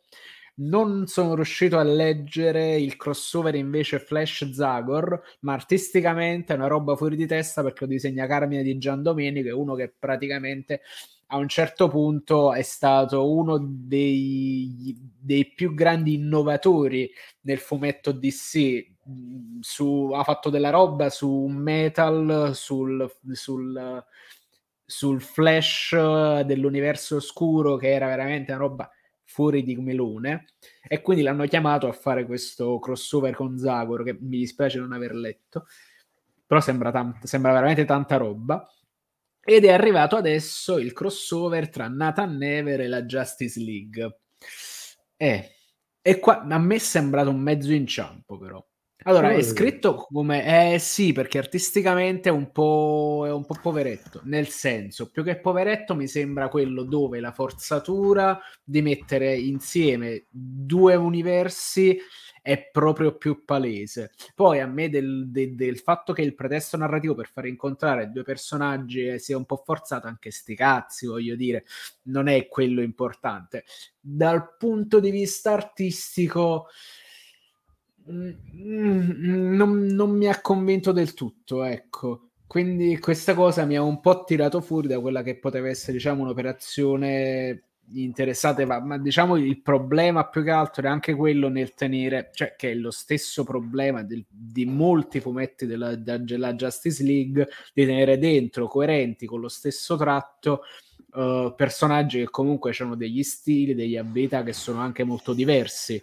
E quindi torniamo a quello che era il discorso che facevo prima sui disegnatori che molto spesso sono piatti, anche se devo dire che normalmente i disegnatori della DC anche sui volumi base sono, sono capaci, sono soddisfacenti. Mo per esempio sto leggendo proprio in questo momento la Unity Saga di Superman scritta da Bendis e comunque è disegnata bene, cioè disegnare Superman e disegnare tutta quella roba, cioè c'è tanta roba interessante. Questo però il problema è che mi tira il, disegno mi tira un po' fuori. Cioè, sono curiosissimo di leggere effettivamente in maniera approfondita la storia. Mm, Quando, quando uscirà, però artisticamente per me non ci siamo. Soprattutto neanche- se lo mettiamo a confronto dei pezzi da 90 col quale si è dovuto confrontare, co- cioè se lo mettiamo a confronto di Batman e di Landog e Flash e Zagoro, questa è veramente la pecora nera. E dici che neanche lo Snyder Cut ce la risolve? Eh, a me lo Snyder Cut piace. Cioè, allora, lo Snyder Cut mi piace talmente tanto che ho comprato il Blu-ray in 4K da mettere nella PlayStation 5. Cioè, io sono Che- uno di quelli là per una dire... delle cose che poche cose si possono fare con PlayStation Esatto. 5, cioè, Esatto. dentro. Esatto, a parte che la cosa divertente, come al solito, io sono in quarantena nella mia stanza e la PlayStation 5 è di là. E qua, e qua Quindi, sto quindi attenzione, forse c'ho- non c'è nessuna PlayStation 5. Non c'è. Non lo sappiamo. Non lo sappiamo. Dico, allora, però sto lentamente mettendo tutti i giochi multipiattaforma sulla PlayStation 4 per andare avanti a COD e a Formula 1. Quindi, cioè, perché io pensavo di uscirmene questa stamattina, e invece no, tampone positivo, vaffanculo. Eh, ma, ma stai bene, però. Ma sì, sto, una bu- sto veramente e allora, sei, ma, eh, ma, allora è meglio così, assenze giustificate, dai, la cosa esatto. migliore. Cioè, mio, padre è contentissimo che può lavorare piuttosto che andare a scuola a insegnare. Quindi, quindi... Ah, perché tuo padre insegna, giusto? Sì, perché mio padre ha fatto questa scelta dolorosa anni fa, perché...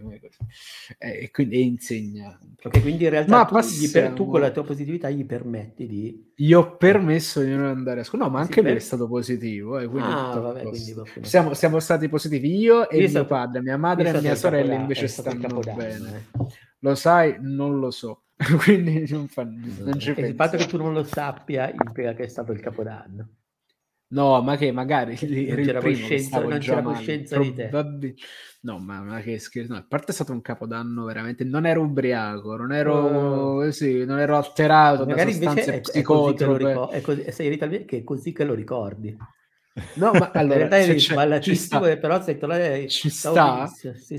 una scena dove praticamente io già sto a tre quarti, capisco che devo andarmene soltanto a dormire, mi metto in macchina, parto e c'è una nebbia, ma d- adesso vi, mostre- vi illustrerò la cosa attraverso i potenti mezzi di, di, di queste cose, che, di queste diavolerie moderne, che praticamente la nebbia che c'era era, era questa Ehi là. Eh là, sì.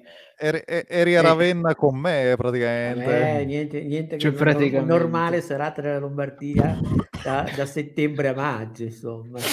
praticamente. Per me, per me è un'esperienza nuova, meravigliosa. Come, appunto, come sono andato un attimo in Lombardia a prendere la nebbia, per esempio, il Covid. Sì, Penso sì, fosse sì. nella nebbia. Allora era quello, sì, sì, era nebbia che lo porta esatto. come... È sicuramente quello.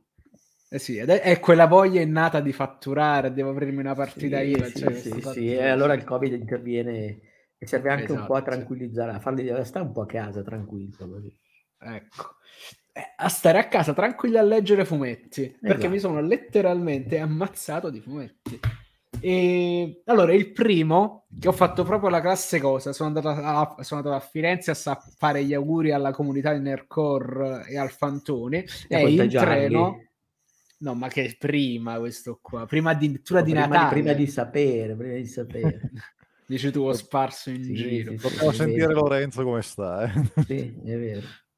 Ho comprato addirittura il fumetto da leggere in treno alla Beh, stazione. Che, che, che poi roba... è il modo in cui io consumavo principalmente di Landog nella pre-Covid. Esatto. E infatti ho comprato l'Old Boy di dicembre e un po' perché avevo visto che, chi, chi erano gli autori interessati e c'era una storia di Ambrosini, top, un'altra storia disegnata dal, da un altro disegnatore che io adoro che è eh, Bacillieri ho detto no, basta, anche se ci hanno mandato il PDF lo compro perché so, è gente che mi piace poi guardarmela come disegno e non sono per niente stato deluso. La storia di Ambrosini è clamorosa, che è tutta quanta incentrata sui pseudonimi che, che, che uno scrittore si dà per eh, pubblicare della roba ed è molto più ambrosiniana di quella che è uscita il mese scorso che era un Ambrosini diciamo light. Questo invece è proprio Deep Ambrosini perché non si capisce qual è il mistero non si capisce i personaggi che vogliono uh, è tutto, tutto gestito sul metatestuale incredibilmente poetiche universi che collassano ma è tutto metatestuale. Bellissima a me piaceva tantissimo ricorda un po' c'è un po' di passoa, poi ci stanno quei disegni che per me sono tutti quanti come se sembrano delle incisioni per certi versi e sono bellissime e quindi mi ci, sono, ci, mi ci sono buttato, sono rimasto contentissimo, molto soddisfatto dell'acquisto che ho fatto. Ah, la seconda storia veloce, prima hai nominato, avete nominato la, lo Snyder's Cut, io in questo momento ho aperto Facebook, non l'ho mai nominato io, il computer, internet lo sapeva, mi è apparso la prima notizia dello Snyder's Cut. Ecco, erano mesi che non mi compariva, non dico altro. perché l'ho detto perché vedi tutti passa attraverso la rete ci controllano sì, ma sì, ci sì. controllassero per bene ci mandassero anche dei soldi che gli, cont- gli creiamo contenuti e la seconda storia invece si chiama Rosso Natale e, allora, ed è un thrillerone molto classico col killer vestito da Babbo Natale che lascia degli indizi per in, in, un gioco di gatto col topo con la polizia, però disegnato da Bacilieri. Uh, quindi è, è una, la storia abbastanza standard e i disegni la, la spingono altissimo. E, e, sostanzialmente è quello che potremmo definire il trend union di tutto il dicembre di, di Dylan Dog perché nel numero regolare che si chiama Candy Web il 424 è di, eh, è scritto da Rita Porretto e Silvia Morricone e disegnato dal mio omonimo che non ho ancora capito se è un mio parente oppure no che si ah, chiama Emiliano Tanzillo eh, allora Tanzillo non ce ne stanno assai, però lui è di Roma, devo chiedergli se ha parenti di Succivo, perché quello là, diciamo, è la culla della, della, diciamo, della famiglia della Tanzillo è Succivo, esatto, è Succivo. Che, che, che ricordiamo... è, è, l'equivalente della Val d'Intelvi della famiglia Peduzzi. Quando mi incontra qualcuno mi dicono sei della Val d'Intelvi, no, però lo so che Esatto, su Civo, Sant'Arpino, tutte queste zone qua solitamente che è, sono, è la zona più rurale, quella diciamo dove Virgilio ha scritto sì, tra l'altro le è bucoliche le Giorgi. Che... Eh, ci, nel, ci sarà un diciamo della mia ma me lo immagino come quelle comunità abbandonate da Dio e dagli sì, uomini in cui sì, si, si, la, si, la, la, famiglia, la, famiglia, la famiglia materna di Voldemort, quel, quel, quei mondi lì tremendi. Oppure sai quelle scene tipo la pupi avati, la casa dalle finestre che ridono, sì, come sì, sì, solo che però non Zardo. Oppure ZR, questi fatti così. Insomma, Emiliano, se ci ascolti, facci sapere se hai parenti di Succivo. Insomma, com'è questo Candy Web?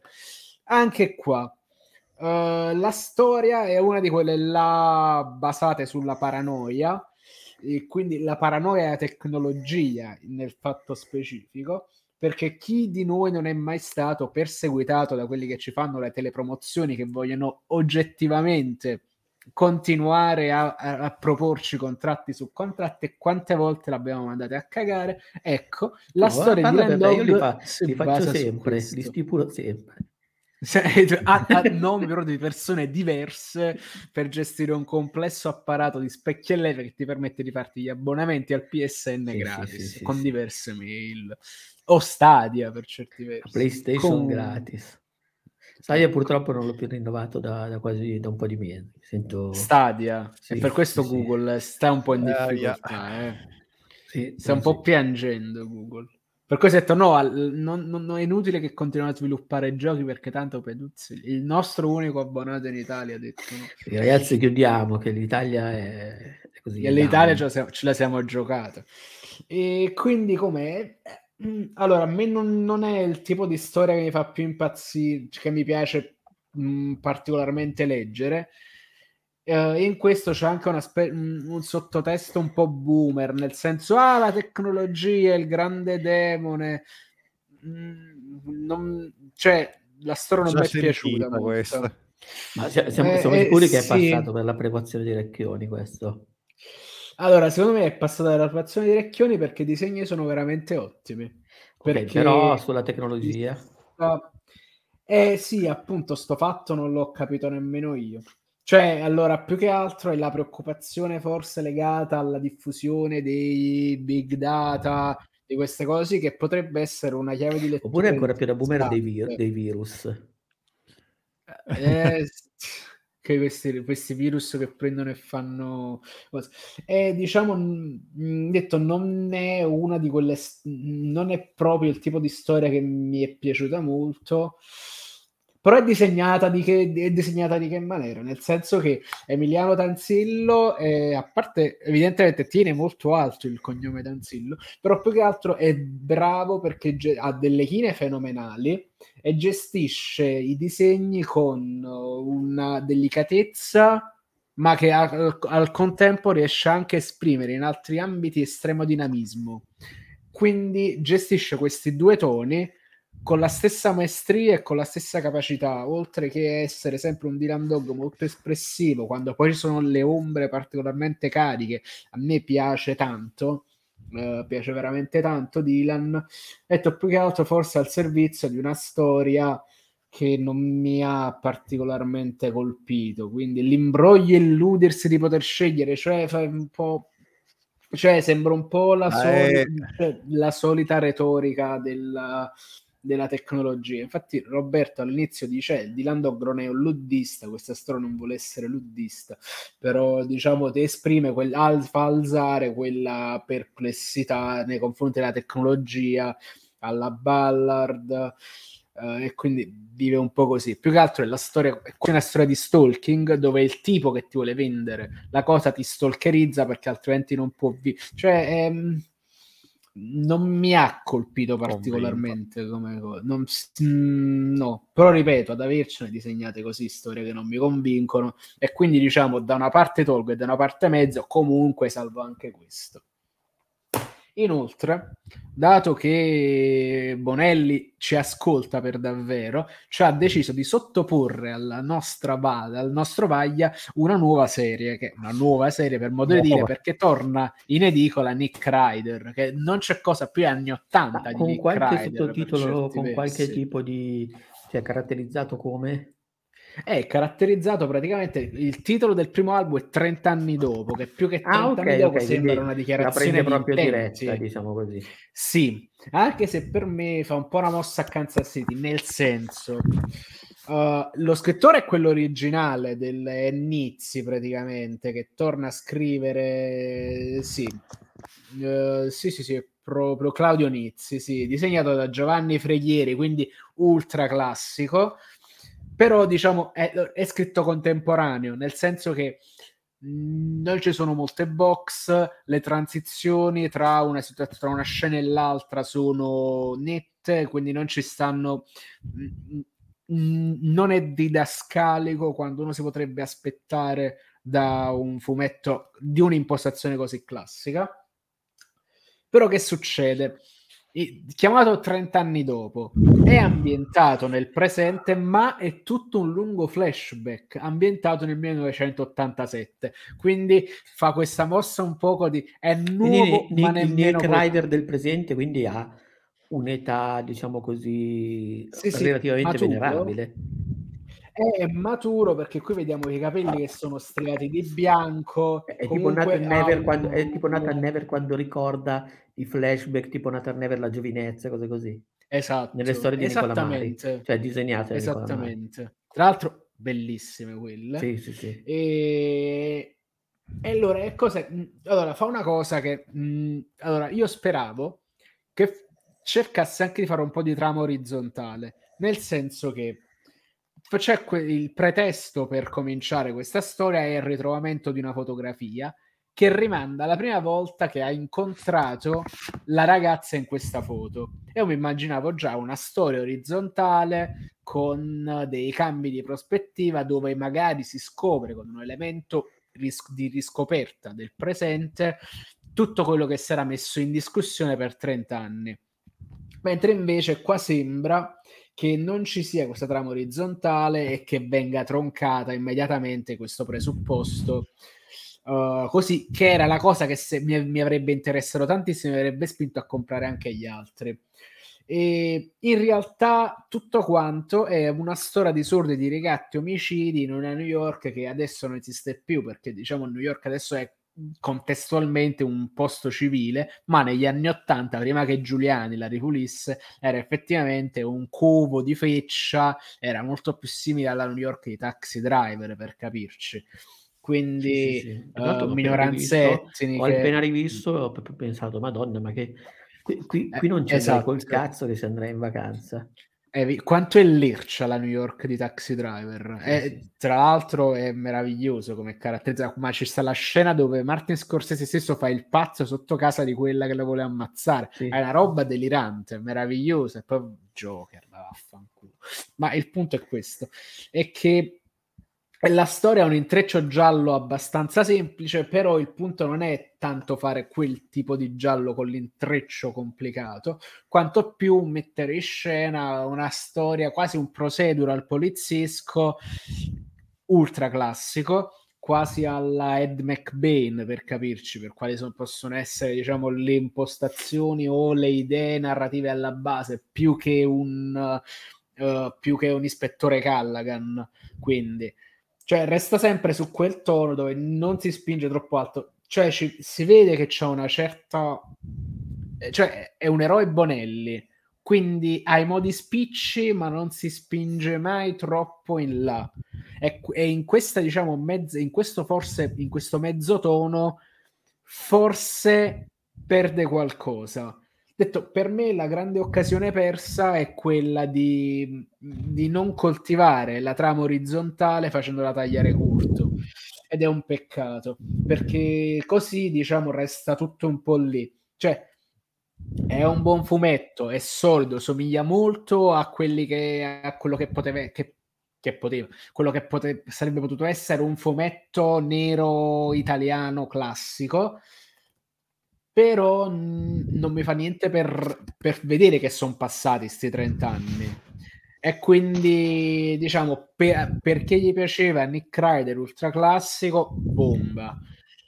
Per chi magari cercava qualcosa un po' più contemporaneo, è una mezza occasione persa. Poi è il primo numero, può darsi che ci sarà da rivedere, però leggendolo così è veramente classicissimo. Ok. E non dirmi che hai finito con la roba Bonelli. Ho finito con la roba Bonelli, se non che voglio ricordare che uh, è uscito anche questo ed è uscito il nero, il, poi il, il volumone cartonato top che, di, cui, di cui è uscita anche Però l'intervista ai, ai Mammucari, sì, che anche tenendolo in mano dopo averlo letto in PDF è veramente un bel vedere. La cosa che mi, mi rompe un po' è che è un po' corto, nel senso che veramente finisce quando sta montando e quindi vorrei leggerne di più. Che questo qua può essere un pro, può essere un contro, per me è un pro, senza dubbio. Quindi se non l'avete letto, se non l'avete letto, se non l'avete ascoltato, andatevi a rileggere l'intervista perché i ragazzi sono stati super disponibili per me che gli rompo il cazzo per avere delle anticipazioni sulla storia, quindi basta. Ma perché secondo me pensavano che eri l'altro Tanzillo. Eh sì, che, ma, come, ma non le sai già queste cose? E invece... Sì, sì, sì. Ma la Vabbè, riunione diciamo, di redazione ma... te l'hai addormentato. Va bene. E... Come si dice? Eh, vogliamo fare anche l'argomento opzionale, a tua scelta, Luca. Uh, bah, vabbè, sai, dai, eh, la porto a casa veloce. Le ultime parole. Uh, bella, bella, bella, questa, questa e, e l'abbiamo alla sparata anche stavolta. Allora, no, entomologia di Menare, cosa è successo? Eccolo. Eh, sempre, sempre nelle mie frequentazioni eh, di, eh, alla ricerca del manga shonen di donne di menare che mi eh, dia soddisfazione, inciampo in questo uh, manga che si chiama Arachnid, non pubblicato in Italia, ehm, e dico, ah, che cosa strana, mm, cioè manga molto, che inizia molto dark, con la classica orfana, eh, a casa di zio debosciato dopo che i suoi parenti sono misteriosamente, cioè sua madre si è suicidata e suo padre era sparito da mo come da buona tradizione di eh, giapponese. Eh, rimasta con lo zio della, con il fratello della madre se non ricordo male che è una merda d'uomo di quelli eh, proprio eh, raccomandabili con tanto di, cioè già di cerchiolino sul, sulla pancia, di, di, bersaglio sulla pancia. Ehm, lei eh, cerca di andare a scuola ma viene bullizzata come da tradizione della buona società giapponese per cui appena sei un attimo fuori dai margini eh, la, il gruppo ti vola addosso purtroppo è così eh, con eh, tutti il con tutti i pregi che hanno, questo è il, probabilmente il difetto più noto del, del, della cultura giapponese e eh, a un certo punto eh, lo zio pensa che eh, mantenerla senza averne vantaggio non è cosa e eh, prova ad abusarne. Proprio in quel momento, come da classico di questi, ehm, di questi manga, eh, succede qualcosa. Succede che arriva qualcuno, questo qualcuno ammazza immediatamente lo zio, cerca di ammazzare lei lei che comunque eh, quando la bullizzavano un paio di volte ha eh, reagito in maniera inaspettata, in maniera istintiva si direbbe, riducendo anche abbastanza male le, le, eh, le aggressrici, penso che sia corretto. Che, che, va in berserk. Va abbastanza in berserk, va in berserk con eh, questo um, killer eh, di fatto e eh, viene da lui non uccisa ma catturata proprio perché eh, lo, lo, stupisce. Succo del discorso, la, la, stringiamo. Salta fuori che sia il suo kill, eh, il suo, presu- eh, il suo chiamiamolo aspirante killer, ma poi ripensatoci, eh, che lei eh, condividono una, un tratto che hanno poche persone al mondo, cioè hanno... Ehm, eh, non so neanche come definirle perché non c'è, cioè c'è una, una spiegazione genetica, ma è eh, tipo magica bula, nel senso che esiste, esiste, questa cosa, ma nessuno se la spiega. Hanno, ma eh esiste eh, nella realtà questa cosa o solo nella no. realtà finzionale? No, no, esiste nella okay. realtà del, di questo del manga. Del manga, sì, sì la, eh, fondamentalmente hanno in comune eh, abitudini, cioè hanno in comune, non so neanche come dirla, la, la, mm, l'attitudine da insetti. Cioè, okay. lei ha l'attitudine del, e il suo aspirante killer Kumo, che, in, che significa appunto ragno in, mm, in giapponese, hanno ad esempio l'attitudine del ragno, quindi lui usa un'arma che è fondamentalmente un, un pugnale a, a, catena, a filo, che riesce a manovrare come vuole, è fatto chiaramente con un'altra magica bula, una tecnologia in micro, nanofibre che permette di eh, resistere a proiettili, sostanzialmente la, la tela di Spider-Man, diciamo così.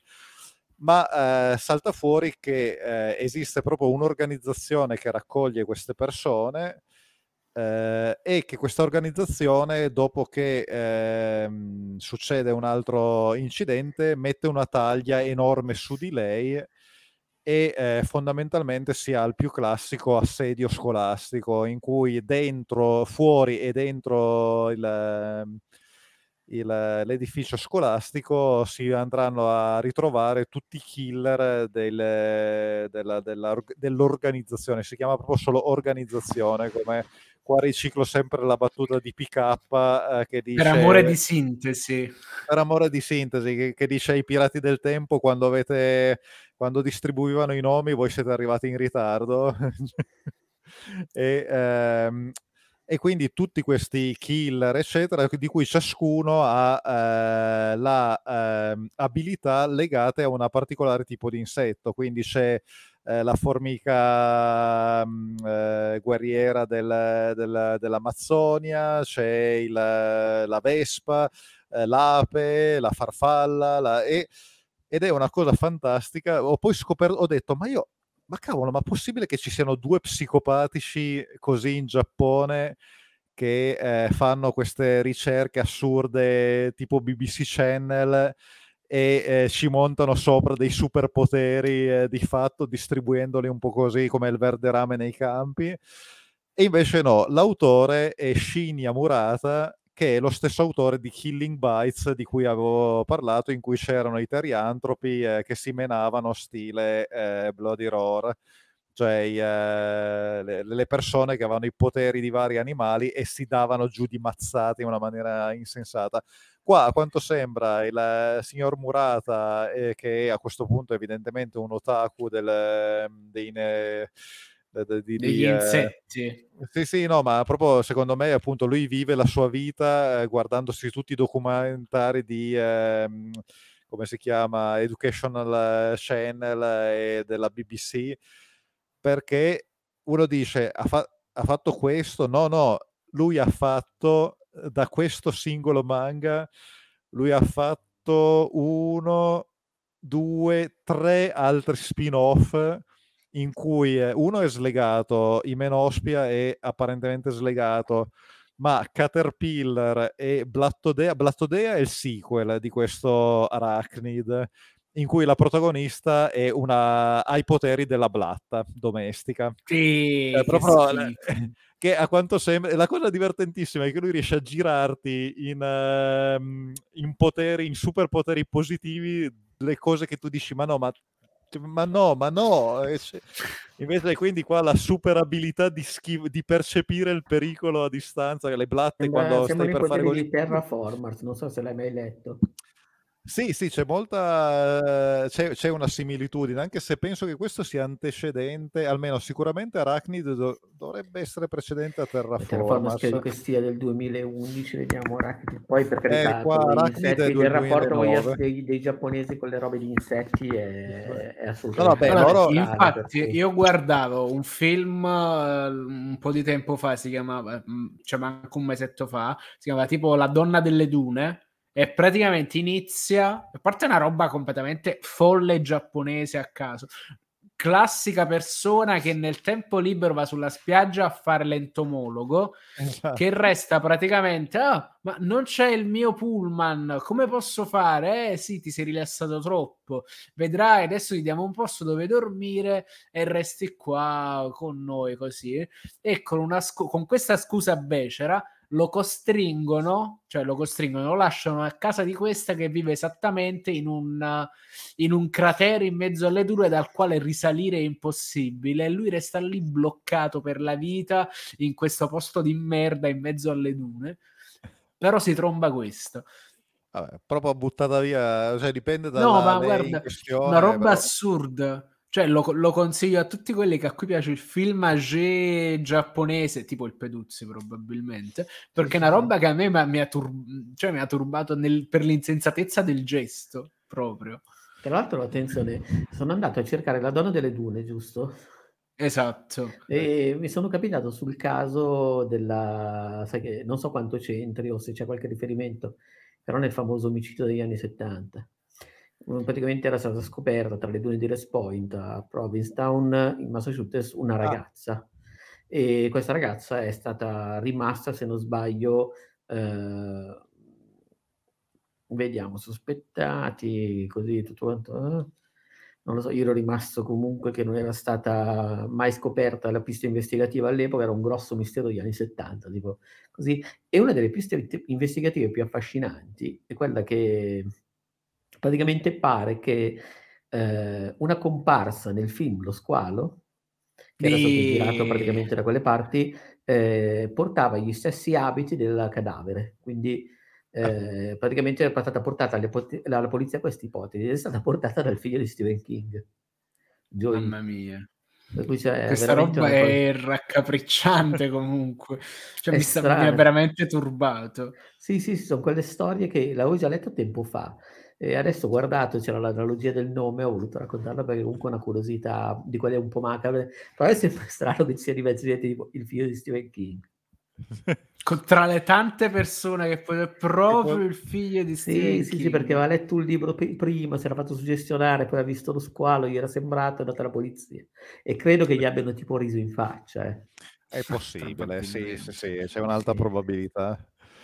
Comunque, no, ha letto, cioè, eh, come l'entomologia è una delle tante forme di otakuitudine giapponese, assieme alla passione per i treni, eccetera, troverai gente che ancora adesso discute su se è più forte il cervo volante o la, lo scarabeo giapponese dalle grandi I Pokémon prima dei Pokémon. I Pokémon prima dei Pokémon. Sì, letteralmente. Beh, ma poi in quanti videogiochi c'è la roba degli Ma anche perché, eh, capiamoci, come dico sempre, eh, l'arcipelago giapponese è abbastanza... Cioè, capisci perché i giapponesi hanno ehm, una società comunque in cui il gruppo è rilevante perché davvero, ripeto, loro per millenni hanno vissuto in una terra in cui qualsiasi cosa ti vuole ammazzare, insetti compresi, cioè cacchio, io mi sono visto dei ragni così, porca miseria. Ma proprio Ma tipo usci- usci- uscito di casa dei bei ragni con il loro bel corpiccione giallo-nero che proprio... Ma dove eri? Ma in, ma in, che zona del Giappone eri, scusa? Ah no, no, proprio stiamo parlando di Osaka. Nei parchi di Osaka o di Tokyo ti vedi eh, delle ragnatele con dei ragnozzi così e con il loro bel corpiccione giallo-nero sì, sì, sì, no, in... che ti dice proprio... Soprattutto... No, avvicinati che ti faccio ti, ti do un morsichino sì, sì, beh, ma, ma, ma, tutto il po, po, per non parlare ovviamente di uh, terremoti problemi sismici sì, sì. come dicevo un allegro paese in cui qualunque cosa ti voleva ammazzare cioè loro avevano come è un miracolo che siano sopravvissuti che, che, siano riusciti a, a, a, rintuzzare gli Ainu che avevano esatto. molte più chance di loro di sopravvivere sì, sì.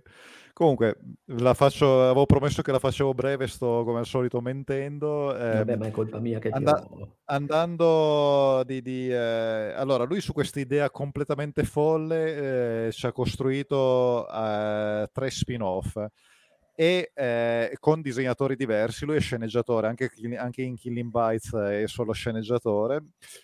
Ehm, e eh, boh, eh, ci sono tutte le sue caratteristiche che alla fine ne fanno comunque una lettura divertente perché lui innanzitutto mh, tutti i, pers- cioè, i personaggi femminili rullano cartoni come non ci fosse un domani.